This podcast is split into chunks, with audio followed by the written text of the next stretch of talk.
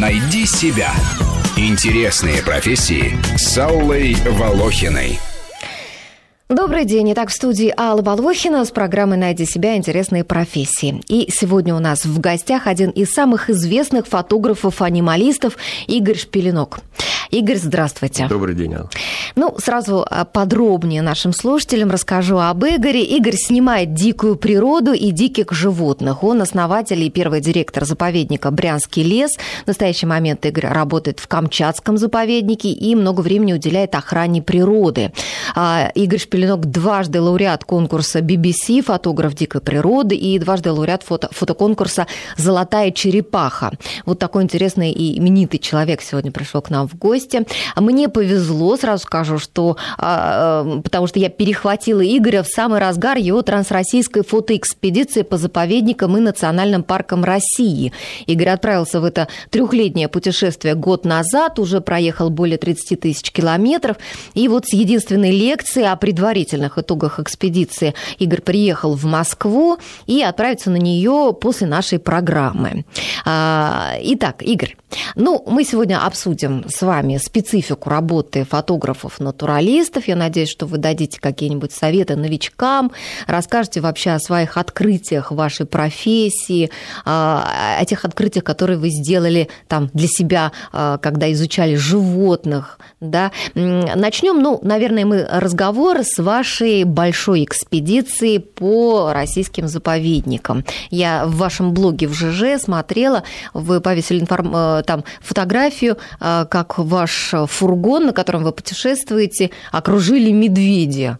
Вот прям впечатляет очень эта фотография. Вот скажите, вы год в пути, да, вот эта уже поездка, больше. да, вот, вот где вы уже были, что вы видели и, и что вас удивило? Вот. Спасибо. Я начну с того, что в январе 2017 года э, у нас в стране будет такой значимый юбилей – столетия заповедного дела в России. Первый заповедник был создан Э, в 1917 году, первый государственный заповедник, частные были раньше. Э, в 1917 году э, на Байкале, местности под названием Баргузин, Баргузинский заповедник. И создан для сохранения соболя, который тогда уже почти исчез в обширных регионах Российской империи. А надо напомнить то, что тогда соболь был для России это то, что сейчас нефть. Угу. Основные поступления валютные именно шли от торговли мехами. Вот, и Соболя быстро истребили. Вот для его создания был создан первый заповедник в 17 году. Он блестяще справился со своей э, задачей, поставленной при его создании. Э, Соболь сейчас обычный зверь э, в обширных районах Сибири. Вот. И, как впрочем, сейчас в стране уже более 100 заповедников.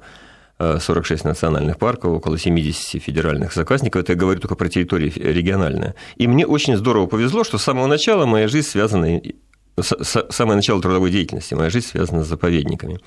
Э, я именно вот горжусь, скажем так, не нашими там, ракетами, не нашим оружием э, российским, не э, какими-то вещами, которыми привыкли гордиться, а вот заповедной системе. Она mm из самых лучших в мире, э, замечательно работает. Серьезно? Э, да, одна из самых больших э, в мире, ну, сравнима, видимо, только с подобной системой в США. Мы как-то привыкли себя критиковать, что тут не так, вот тут что-то не сяк у нас, а тут оказывается, что у нас все хорошо с заповедниками. Ну, нет, не, не все хорошо.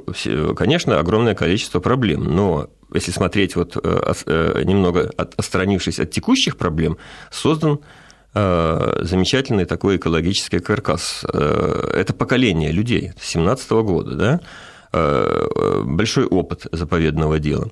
Вот. Есть замечательно охраняемые природные территории. И, в общем-то, действительно есть чем гордиться. Очень много в этой сфере достижений. Вот. Ну и, естественно, у системы свои текущие проблемы есть. Э, ну, каких не может быть, чтобы такое большое дело. Ну, а вы проблем. кто больше? Вы все-таки больше сотрудник заповедника или больше фотограф? А вот я фотографом стал потому, что мне хотелось решить какую-то проблему. Я помню, что в детстве, ну не в детстве, это в отрочестве, я был очень удручен тем, что Брянский лес очень сильно вырубается, и я хорошо помню, как у меня появлялись какие-то любимые места, я приходил через год на то место, на следующее, а там уже вырубка сплошная. И, в общем-то, вот отсюда из желания что-то изменить, я взял в руки впервые фотоаппарат, и, в общем-то, э, потом, когда я уже закончил вуз и начал работать, э, Сначала в школе сельской я работал, попросился, чтобы мне дали распределение в сельскую школу поближе к тем местам, которые вот мне являлись родными, являются родными. Вот. И я начал делать фотовыставки, я начал делать публикации в местной прессе о том, что необходим заповедник. И, в общем-то, а фотоаппарат был мне э, ну, таким вот в этом помощником. И как бы получилось, что ну, фотография для меня она немного вторична, а потом все более и более, более, более я увлекался в это дело, и в середине жизни я вообще решил полностью э, сменить как бы образ жизни. А, а моя профессия является именно образом жизни. Вот, я сейчас занимаюсь только фотографией, но природоохранной фотографией. Мне не интересно снимать сюжеты, э, не очень интересно снимать сюжет, но просто так для красоты, вот что-то красивое там. Вот. Ну, а что значит природоохранная? Ну вот вы знаете, что значит природоохранная. Вот вы сейчас, мы сейчас в Москве. Вот если вы сегодня, воскресенье, вот я вчера в субботу это сделал, пошел в Центральный дом художника на фестиваль э, природной, э, природной фотографии, вот, я отстоял большую очередь чтобы купить билет на этот фестиваль. И, в общем-то, ну, Центральный дом художника – одно из самых больших зданий угу. Выставочных в Москве. Очень популярно. Очень да. популярно. И оно не справляется, оно уже не пропускает всех желающих увидеть фотографии дикой природы. Но, как шутил один из организаторов, теперь только лужники остались, вот, чтобы э, все желающие могли комфортно посетить вот такие выставки. Вот. То есть огромное число людей сейчас знает живую природу именно потому, как мы ее показываем. Мы, я имею в виду фотографы, фильммейкеры. Ну, конечно, вот. мы в городе сидим, люди, но что да, мы видим? Многие люди ведут совершенно параллельную жизнь с природой и даже никогда не пересекаются. Угу. Вот, и этот процесс только углубляется. Посмотрите гигантские мегаполисы, как Москва, да, и где она, та дикая природа, очень далеко порой. Вот, и многие не имеют возможности, многие просто не хотят, неинтересно им почему-то. Вот. А многие люди нужен какой-то толчок. Вот чтобы он пошел в настоящую дикую природу, ему нужно сначала сходить на выставку и, и увидеть это. И отношение людей к природе и к ее охране – а, между прочим, все решения по охране природы и вообще по природопользованию, они принимаются не в природе, не принимаются в городах, в этих мегаполисах, где столица находится, где центры принятия решений, правительства и так далее. Вот. И о том, как мы показываем природу, люди будут к ней относиться. Вот. И, в общем-то, поэтому вот этот акцент, он очень важен. Э, не просто красивую фотографию сделать, а сделать ее попытаться таким образом, чтобы люди эти, это полюбили, и люди поняли, что э, надо вложиться в ее охрану. То есть я вижу, что вот э, свою, например, миссию, вот как фотографа дикой природы, я должен делать такие фотографии, чтобы люди, которые и писать такие книги, и вот вести блог, и, в общем, ну, это все равно связано с фотографией, чтобы люди, которые знакомятся с моей работой, становились союзниками в охране природы. Ну вот, собственно, это высокие такие слова, но если говорить коротко, то вот для меня фотография вот что. Фотография для меня это способ привлечь как можно больше людей э, изменить отношение людей к природе, к охране природы. Но я скажу, что это, ну, хоть это и способ, как бы, но это, это очень интересный способ, очень интересное занятие, которое меня поглотило полностью. Ну вот, Игорь, у меня такое представление, что, а, хотел сказать художник-натуралист, мне почему-то все время хочется сказать художник, да. Но вот действительно, посмотришь на ваши фотографии, это действительно вот произведение искусства. А фотограф-натуралист, он же живет все время, ну вот непосредственно вот в близости к дикой природе, да, и, наверное, образ жизни у него такой, э, он одиночка. Ну, и разные фотографы есть. И когда я узнала, что у вас четверо детей, меня это совершенно поразило. А, и при этом я читала, что вы живете в деревне, где еще живет шесть жителей. Ну, сейчас уже даже и меньше. Да, я всю жизнь э, избегал больших э, населенных пунктов, я даже не могу там жить в районном центре, где несколько тысяч человек, а либо в избушках таежных живу, либо на кордонах. Вот у меня был эпизод такой жизни. Я 10 лет э, прожил на кордоне в Брянском лесу, э, в центре будущего заповедника. Один? С семьей. Угу. Вот. И ну, там недалеко цивилизация, всего лишь там, там 10, 12 километров до ближайшей школы, там 40 Ничего километров себе. до ближайшего магазина. В общем, Ага. жить-то можно. Ничего себе, 40 По километров до сравнению магазина. с тем, когда ты живешь в избушке на Камчатке, и когда до ближайшего магазина уже 100 километров, и попасть туда можно только вертолетом, потому что ландшафт труднопроходимый. Вот это, вот. Да, я и, в общем-то, выбрал место для жительства, заброшенная деревня в Брянском лесу, рядом с заповедником Брянский лес, и, в общем-то, там живу, естественно, я человек рукастый, сумел сделать так жилье, что оно никак по качеству, так сказать, комфорта не уступает городскому жилью. Вот. Но выглядываешь в окно, а рядом ходят косули, которых я вижу каждый день, шкодят кабаны, которые вечно портят огороды нам. Вот. И, в общем-то, волки. Ну- вот на днях я видел волка совсем рядом с домом. И, в общем-то, никуда для фотосъемки не надо никуда.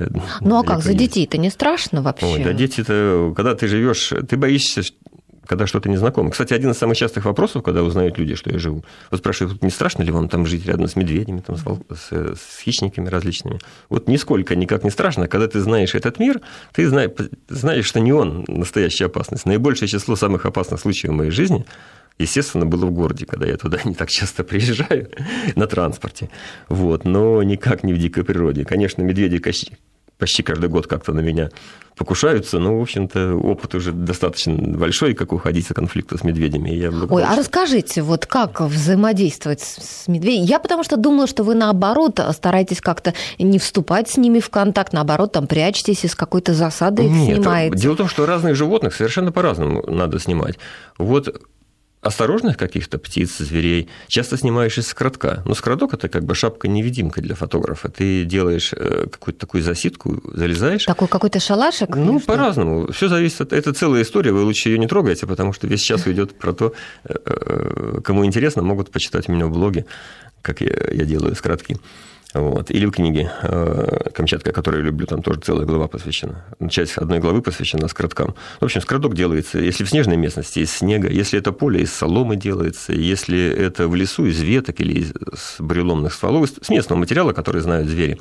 Вот. И часто, скажем, если я хочу снять черного аиста, когда он э, рыбачит, мне надо делать э, скороток так, чтобы эта птица очень боится человека. Вот. Если я снимаю медведя, скажем, в средней полосе, там, где они очень боятся людей, конечно, надо тоже снимать из какого-то укрытия, чтобы медведь не догадался. А если я снимаю на Камчатке, то, наоборот, я становлюсь на самом видном месте, вот, чтобы медведи меня видели издалека, чтобы избежать э, встреч неожиданных таких. Самое это опасно, когда ты сталкиваешься с медведем, ну, в- идете, мы, я иду по тропе, по высокой траве, которая выше моего роста, и медведь идет, и вдруг мы нос в нос, а такое часто а бывает. было такое, да? Ой, да сколько. Я наступал на спящего медведя, вот один из реально. И что? Э, э, э, Вот как я жил вот в избушке целый год на Камчатке, э, не выезжая в цивилизацию, и у меня был олень дикий, сосед, я его так и звал сосед, у него имя было сосед, вот, у которого были ну, совершенно огромные, какие-то нереально большие рога. Все охотники, которые потом видели эти фотографии, говорят, что это был бы там чемпион всех чемпионов по трофеям. Но, слава богу, э, олень так и остался носить тронули. свои рога, Мгм. потому что он в заповеднике в Кранотском. Вот. И как-то я в высокой траве подходил к этому оленю, и мое внимание было полностью Сосредоточено. сосредоточено на олене. Я видел только его, я прикладывал объектив к глазу, слух мой был сконцентрирован только на олене.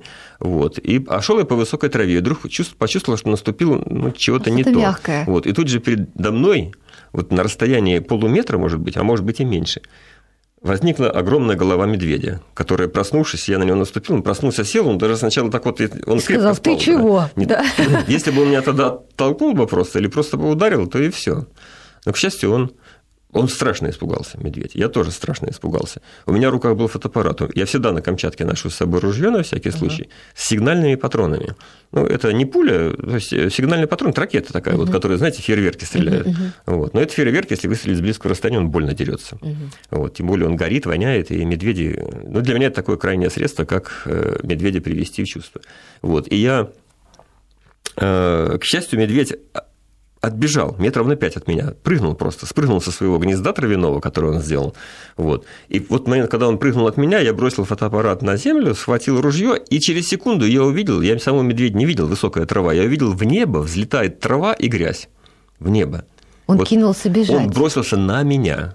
И ускорение его было так велико, что когда он прыгнул на меня, вот просто я сначала эту грязь увидел, которая взлетела в небо, Ну, ружье у меня уже было приложено, стреляю я неплохо, я выстрелил, даже не видя еще медведя, но предполагаю, понимаю, откуда он сейчас ага. выскочит, я выстрелил ракетой в этом направлении. Ну, и вот медведь и ракета встретились уже на этом на расстоянии ну, полутора метрах от меня. Медведь уже не мог изменить расстояние. Не мог, не мог, не, траекторию да, да, не да. мог уже изменить, уже все, он уже набрал ее. Ага. Вот чуть-чуть он ее изменил, и я чуть-чуть изменил. И все равно боковым он корпусом, не лапами там как-то, ага. а просто корпусом сбил меня с ног. Вот, и прыгнул в реку. Ну, пробежал мимо, там была река, он прыгнул в реку и поплыл от меня. Вот. Ну, потом я посмотрел, через пару дней я, конечно, ракеты ему немножко... Подпалили шкуру, да? Да, да, около уха башку значит, э, ему э, подпалил. Вот. И вот вот такие случаи бывают. Но это редко бывает. Это раз в год или раз у меня был там... Вот я помню, 2007 год у меня был счастливый, у меня не было ни одного конфликта с медведем. Вот. А это потом, редкий год? Да, редкий год, когда вот, вот так не приходится стрелять с близкого расстояния или каким-то другим образом спасать либо себя, либо других угу. людей, которые рядом с тобой.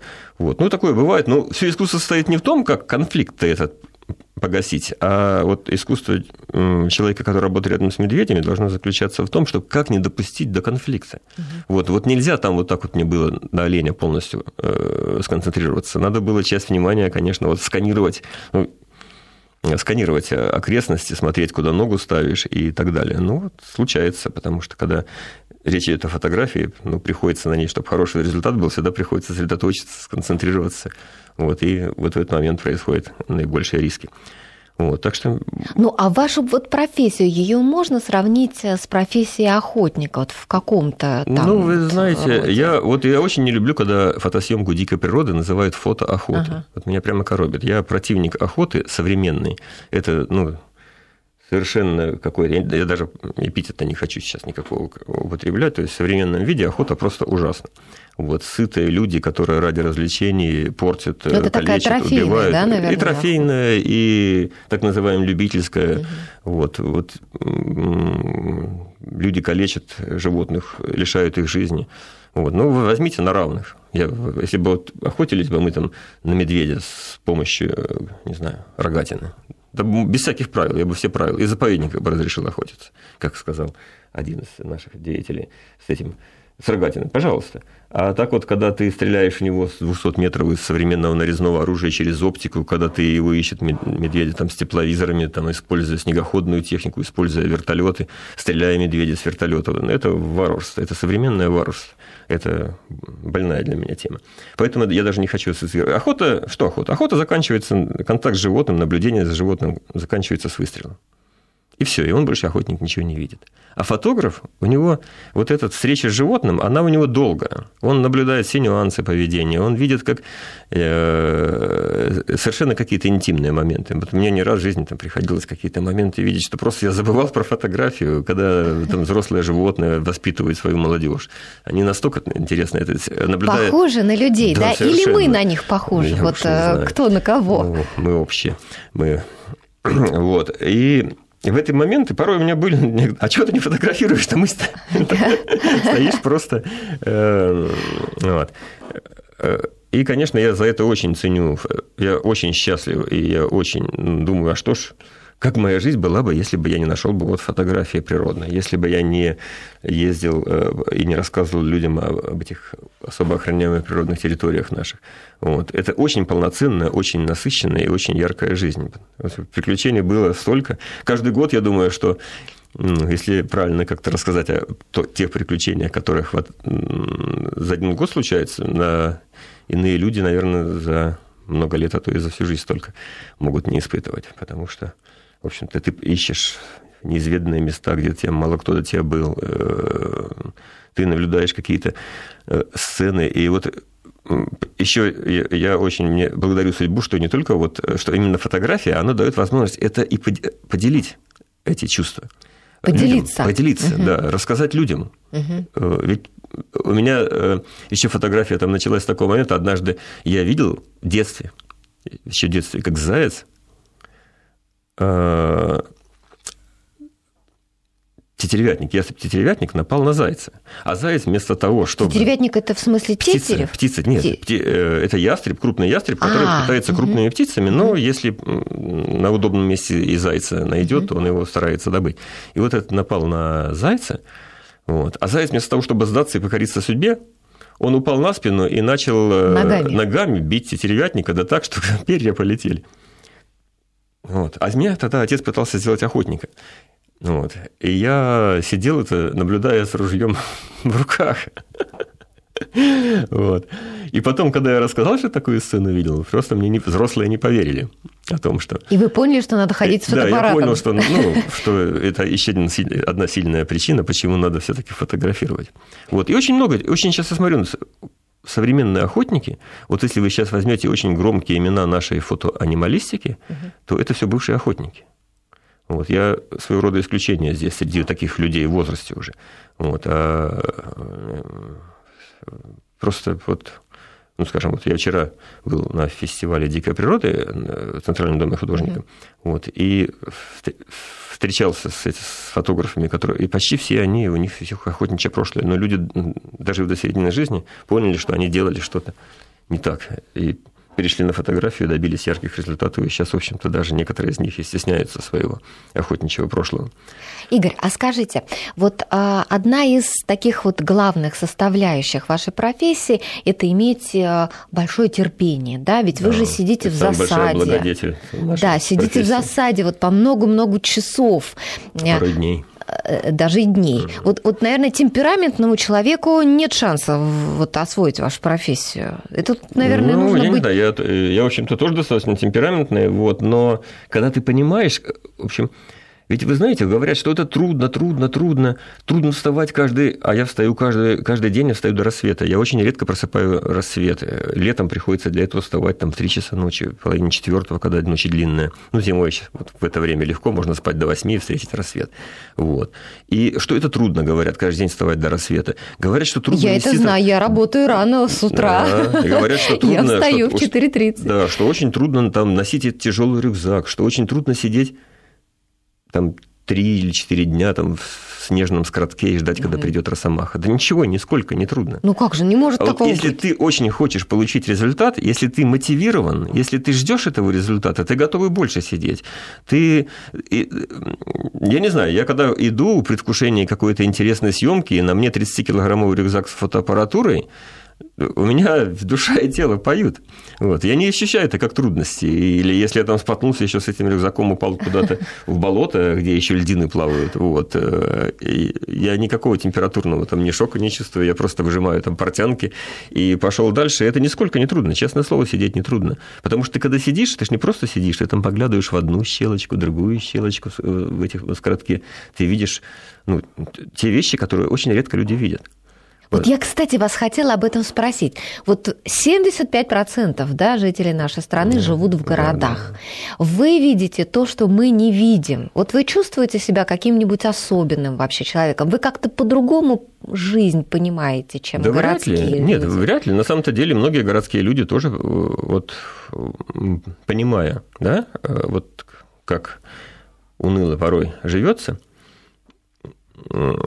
занимаются теми же делами, уезжают и куда-то в заповедники, уезжают куда-то в тайгу, такие, наверное, слышали, люди пишут там книги о своих таких приключениях.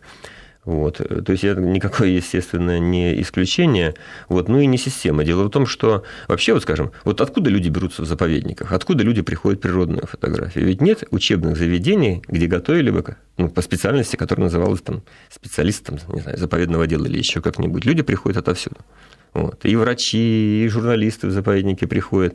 И почему-то считают, что там для того, чтобы работать в заповеднике, надо какое-то специальное образование уметь, иметь. Нет. Вот если ты хочешь работать, то придешь в заповедник и будешь работать там с любым образованием, э, оно любое практически пригодится, не, будет лишним. Вот. Также и фотографии. Вот как приходят там, фотографии дикой природы. Вот. Если ты вот зацепился за это дело, если ты чувствуешь, что оно тебя волнует, если ты чувствуешь, что ты можешь что-то сделать и изменить, а я чувствую, что ну, я на протяжении своей жизни вижу даже, как менялось отношение людей к заповедникам? К заповедникам, к охране природы. Вот. Э, ну, вот смотрите, там, вот вспомните 90-е годы, там как-то вот считалось, там, что у нас нет никакого, ну, что людям не интересна вообще эта тема что... Ну, люди выживали. Да, что выживали, сами, что да, это далеко от нас, было, э, да? что у нас там в стране не снимались фильмы о, как бы, о дикой природе. Почему не снимались? Да потому что якобы у нас аудитории там особо нет, никому это не интересно. А вот как-то вот само зародилось, и пошли вот сначала фестиваль «Золотая», это конкурсный фотофестиваль «Золотая черепаха», и мы увидели у Малый Манеж эти уже вот в 2000-е годы единственные очереди огромные, многочасовые, которые были у нас в стране, это очереди вокруг всего манежа, чтобы попасть на конкурс, э, на, скажем, на выставку, на выставку «Золотой черепахи». Миллионы людей посещают. То есть оказывается, что это э, дело затребовано, что это дело нужно. Интересно. И, людям. соответственно, поэтому... Продолжим должны... разговор после новостей. Я напоминаю, что у нас в студии сегодня один из самых известных фотографов-анималистов Игорь Шпилинок. Звоните нам по телефону 232-1559, можете задавать нам вопросы, пишите их э, также у нас на смс-портале 5533. Первым словом пишите «Вести». Оставляйте также свои вопросы э, в соцсетях, на наших страничках э, ВКонтакте и в Твиттере. Найди себя. Интересные профессии с Аллой Волохиной. 12 часов 33 минуты в Москве, и мы продолжаем разговор с, э, с господи, опять хочу сказать, с художником, с фотографом, натуралистом Игорем Шпеленком. А, Игорь совершенно замечательно нам рассказывал в первой части программы о том, как он снимает медведей, как необычный у него был для нас, для всех, вот для людей, которые э, природу видят в основном из окошка или э, в лучшем случае где-нибудь у себя на даче.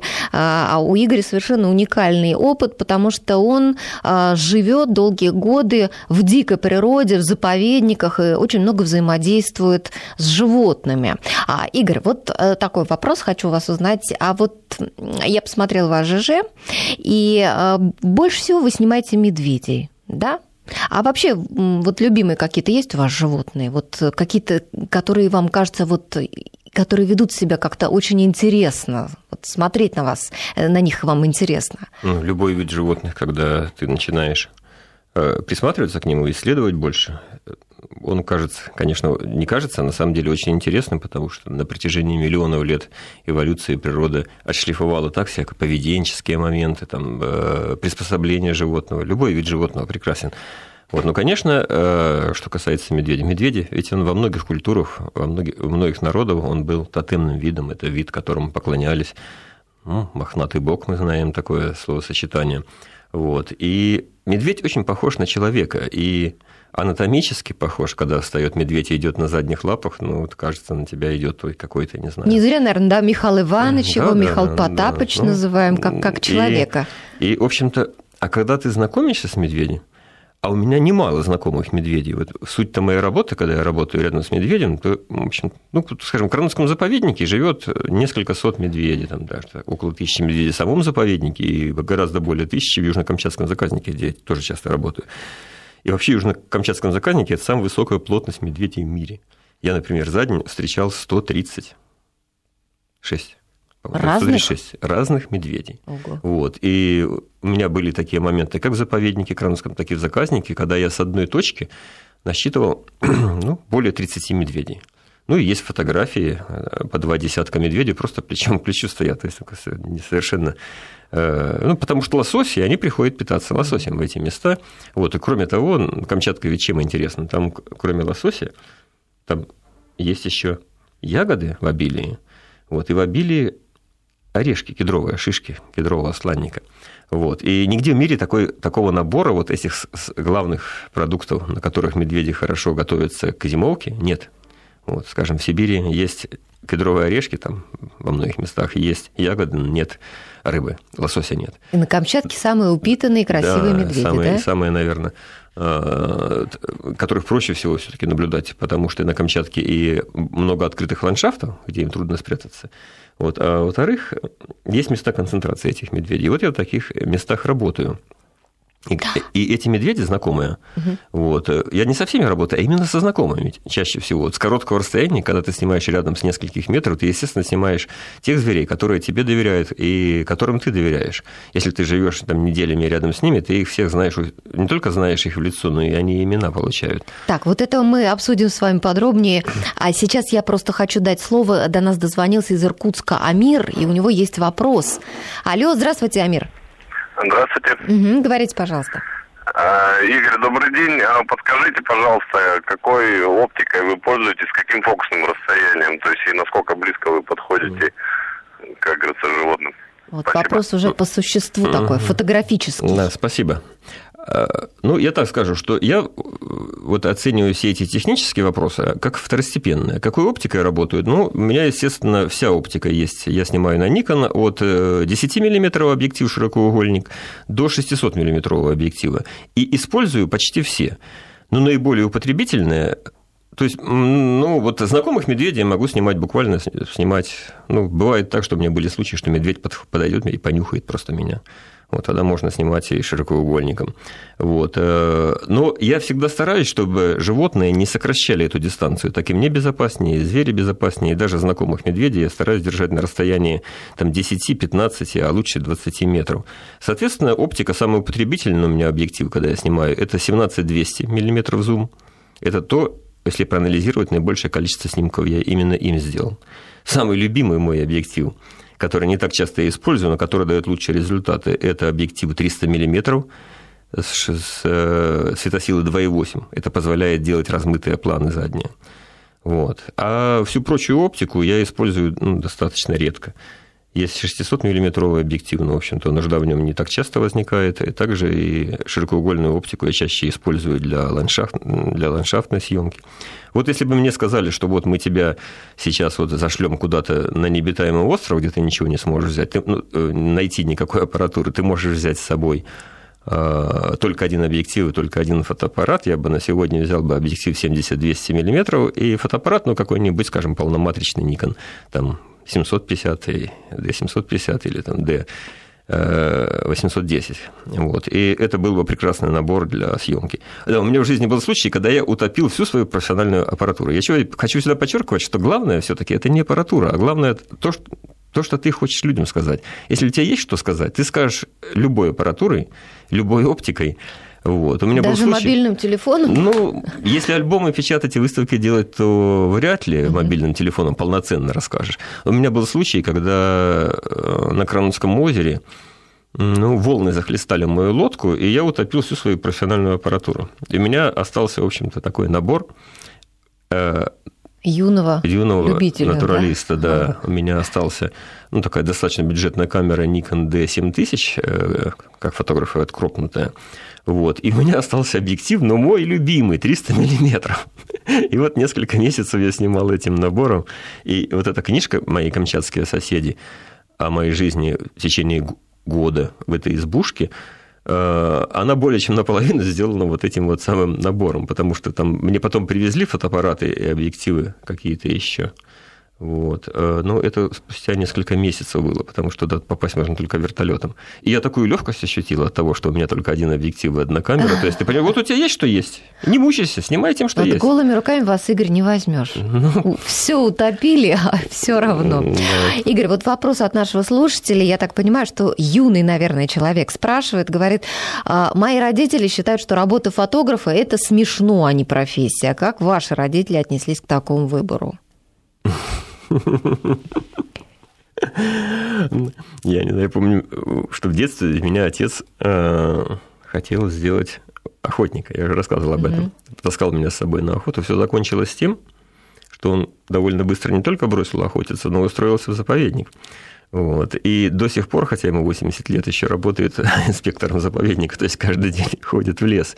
То есть мне в этом плане с родителями повезло, они как бы им интересно то, что делаю я, ну, настолько интересно, что вот отец даже по профессии немножко пошел по моим следам, то есть из рабочего на заводе превратился вот в инспектора заповедника. Вот. Почему смешно профессия фотографа? Нет смешных ну, профессий? видимо, может быть, хотят, чтобы занимался бизнесом молодой человек. Не знаю, какие могут быть соображения у родителей. Хотят, наверное, какого-то стабильного ну, заработка. Наверное, смешно, вот у фотографов да, да. стабильный ли заработок? Нет, конечно. Фотографы дикой природы по многим причинам заработок нестабильный. Ну, особенно у российских фотографов. Да и вообще, я часто общаюсь со своими зарубежными. У легкой жизни у фотографов дикой природы, как правило, нет. Вот. Да и надо сказать, что у нас-то, если посмотреть, вот если вы пройдете, пойдете опять-таки вот в Центральный дом художника, посмотрите работы лучшие там, тут все-таки надо понимать, что это чаще всего не сделано теми людьми, которые уже в жизни что-то заработали, а потом решили вторую половину жизни посвящать увлекательному какому-то делу, вот фотографии. И вот у этих трех То есть из любителей, да, они да, пришли? Да, они пришли как бы из любителей и стали такими матерами уже. Я не знаю, но вообще профессионалы – это те, кто зарабатывает деньги, да, но в их случае это они тратят деньги, которые они заработали раньше. На... Поэтому фото... Э, конкуренция в фотографии дикой природы очень жесткая. Рынок журнальный, где можно там фотоистории делать, фотографии, он, он у нас в стране очень маленький. Ну, буквально там пару журналов, которые платят очень умеренные деньги. А, и много журналов, которые хотят вообще ничего не платить или платить деньги, которые просто унижают а, фотографу. Вот. И ну, а особенно... продать импортным журналам, наверное, очень сложно. Ну вот у меня это основной э, источник дохода, на самом деле, продавать журналам, которые нормально платят. Мне, ну, мне, мне еще очень, еще раз очень повезло еще в жизни, и потому что меня жена, э, она родилась в Америке. Она, э, английский язык для нее родной, и мы делаем совместные истории. Я фотографирую, а она пишет угу. на английском. Поэтому проще было внедриться, так сказать, на этот рынок, где тоже достаточно э, жесткая конкуренция. Вот. А, э, в общем-то, вот здесь э, фотобанки, они тоже перегружены фотографиями, и часто очень много фотографий на среднего уровня. Вот. И редакторам трудно выбирать из огромного массива какие-то действительно хорошие фотографии. То есть и фотобанки не так уж много приносят. Вот. Но сейчас появилась у фотографов у всех прекрасная возможность социальные сети. Да. Ты можешь показывать свои фотографии миллионам людей. Вот я иногда смотрю там статистику в своем блоге после удачного какого-то пост, э, публикации, которая рассказывает о там, каких-то уникальных, что до 300 тысяч человек посещают в день живой журнал. Огромная аудитория. Это огромная аудитория, и ты доносишь таким образом. Ну, вот, а вы на этом пост... можете зарабатывать? Ну, вот смотрите, смотрите, а что, когда фотограф начинает зарабатывать? Когда у него появляется имя, когда его знают э, те люди, которые платят деньги, то есть когда его знают э, в издательствах, когда его знают книгоиздатели, вот. Ну, книги, да, вот сейчас у меня получается с книгами. Книги затребованы, соответственно, какой-то заработок получается. Ну, тут же еще надо уметь написать писать, книгу. Да. Ну, не нет, только ну, кто не любит писать, те делают ну, фотоальбомы. фотоальбомы там.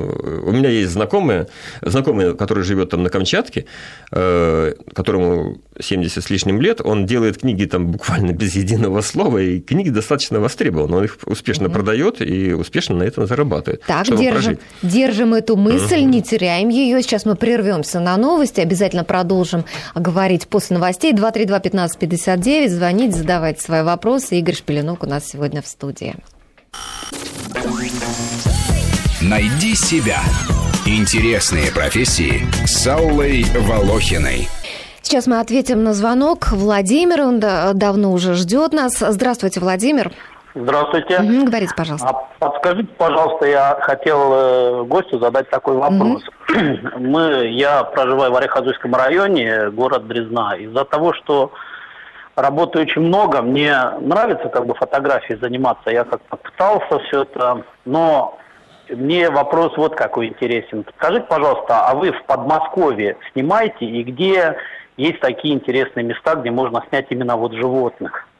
Вам наводку, наводку вам дать, да, куда поехать? Да, да, да, куда можно поехать, потому что время ограничено, далеко ехать. Я слушаю вашего гостя, он Понятно. Хорошо, Владимир, спасибо вам за звонок. Ну, да, что, среднерусскую, да, среднерусскую природу снимать очень непросто. Она лиричная, э, в отличие на Камчатке, грандиозно драматическая такая природа. А здесь надо поискать, надо э, как бы вникнуть, вжиться в это дело. И что как бы, ну, есть национальные парки, скажем, ну, в тот же Лосиный остров, прямо в черте города Москвы, где довольно просто снимать животных. Кстати, животных чаще снимать проще там, где много людей, которые привыкли, и, живот, и где на них не охотятся скажем, в том же Лосином острове встреча чисты.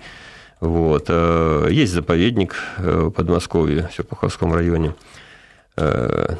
Э, есть не знаю, частное охотничье хозяйство, где высокая концентрация животных. Вот. Но все равно у любого фотографа есть какие-то свои любимые места. Куда бы вы ни, куда бы вы ни пришли, вам сначала придется либо искать этих животных и изучать местность, либо обратиться к тем людям, которые знают ситуацию, к сотрудникам национальных парков. Вот. Рядом в Калужской области есть национальные парки и заповедники – Э, куда там буквально пару часов ехать до, до заповедника, скажем, Калужские засеки, где можно снимать зубров и где есть специальные условия для этого. Наверное, нужно еще технику безопасности сначала ну, там, изучить. Как правило, люди понять, помогают. Дело в том, что вообще в заповедник вы просто не попадете. То есть там заповедник вы можете попасть только с разрешения администрации заповедника. И, естественно, для вам представят э, э, опытного человека, инспектора, который расскажет, как э, подойти зубрам, чтобы их не... И чтобы, самое главное, это надо снимать, то в любом случае главный принцип должен не навреди. Вот. Снять так, чтобы животное никак не пострадало, чтобы после фотографа там не осталось ну, там, да. кострищ, мусора, там, ну, всего да. прочего. Вот. Поэтому, честно сказать, я в ближайшем радиусе от Москвы не снимаю, а вот вот, ну, примерно вот, да. мы обозначили, да, да, куда можно поехать. Много вопросов а, с, на сайте, на нашем смс-портале спрашивают, есть ли у гостя сайт. А, ну, забейте в поиске Игорь да, Шпеленок, да, да. сразу вам выпадет Живой ЖЖ Игоря, сайт, да, да, и можете там ему задавать вопросы. А, спрашивают, как называются ваши книги, где их можно приобрести. Ну вот сейчас э, в московских книжных магазинах есть э, книги «Мои камчатские соседи». Это книга о том, как я год прожил вне цивилизации. Что я за этот год увидел, это мой дневник в течение года, фотодневник. Вот, мои камчатские соседи. И также продается книга в больших э, книжных магазинах «Камчатка», которую я люблю. Эта книга больше о, не только о природе Камчатки, моих любимых местах, но о том, как я работаю вплоть до того, какую я оптику употребляю, какие фотоаппараты, значит, э, как подойти к животному безопасно. Как... А фактически инструкция, да, да, вот да для да, тех, да, кто да, хочет стать да, фотографом да, как и снимать, как снимать природу на Камчатке, где самые интересные места на Камчатке. Ну, это не путеводитель, конечно, а это мои впечатления. Вот, ну, как бы Камчатка э, ну, моими глазами, что ли. Вот, эти книги можно заказать по интернету, больш... в интернет-магазинах. Я знаю, что на ozon.ru, на labyrinth.ru ну, ну, они есть, да, да, да, да эти найдут. больших книжных магазинах. Угу, вот. Угу. Ну, и есть у меня еще там, ну, книги, которые раньше издавались, но их гораздо труднее уже найти. Ну, и книга, которую вы планируете написать? Ну, я планирую, сейчас у меня два больших книжных проекта. Это книга, которая о моей фотоэкспедиции по заповедникам России, которая, книга, которой я хочу рассказать о том, как какими стали заповедники России через сто лет после создания первого заповедника. Там есть что рассказывать. Вот мы начали с этого разговора, не развили его, но То это есть будет... вы напишите эту книгу после того, да. как вот это ваша трехлетняя Она четырехлетняя. Экспедиция... Я решил ее превратить в четырехлетнюю ага. Сейчас я ровно в середине. То есть я два сезона. Первый сезон я проехал от э, западной границы, от заповедника Брянский лес до Кранотского заповедника на Камчатке. Девять месяцев дорога это заняло, 33 тысячи километров.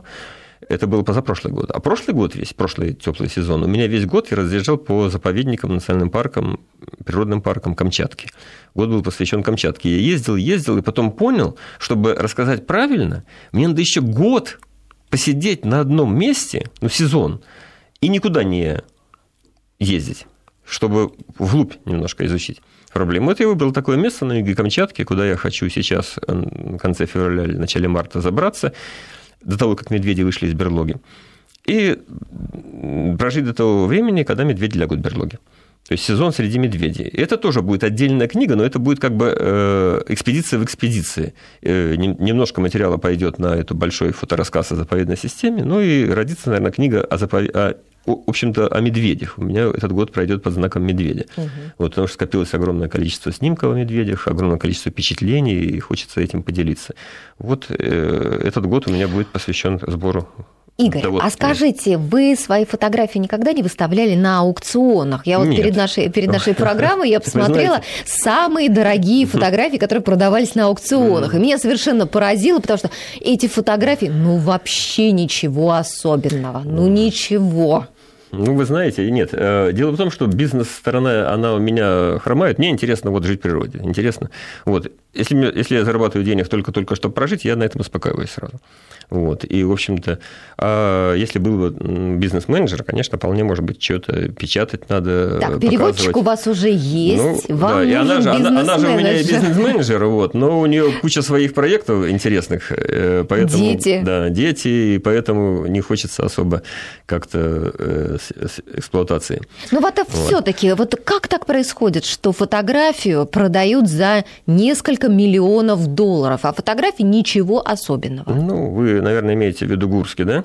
Да, Э, Ну, да, и да. не только Гурский, потому что, ну, в общем-то, за фотографию платят столько, Ну, можно даже вот для наших слушателей на э, Фейсбуке, на страничке программы «Найди себя» я вешала ссылку, где там с- собраны самые дорогие фотографии, продававшиеся на аукционе. Там э, самая дорогая, там, четыре с половиной тысячи, там, почти долларов.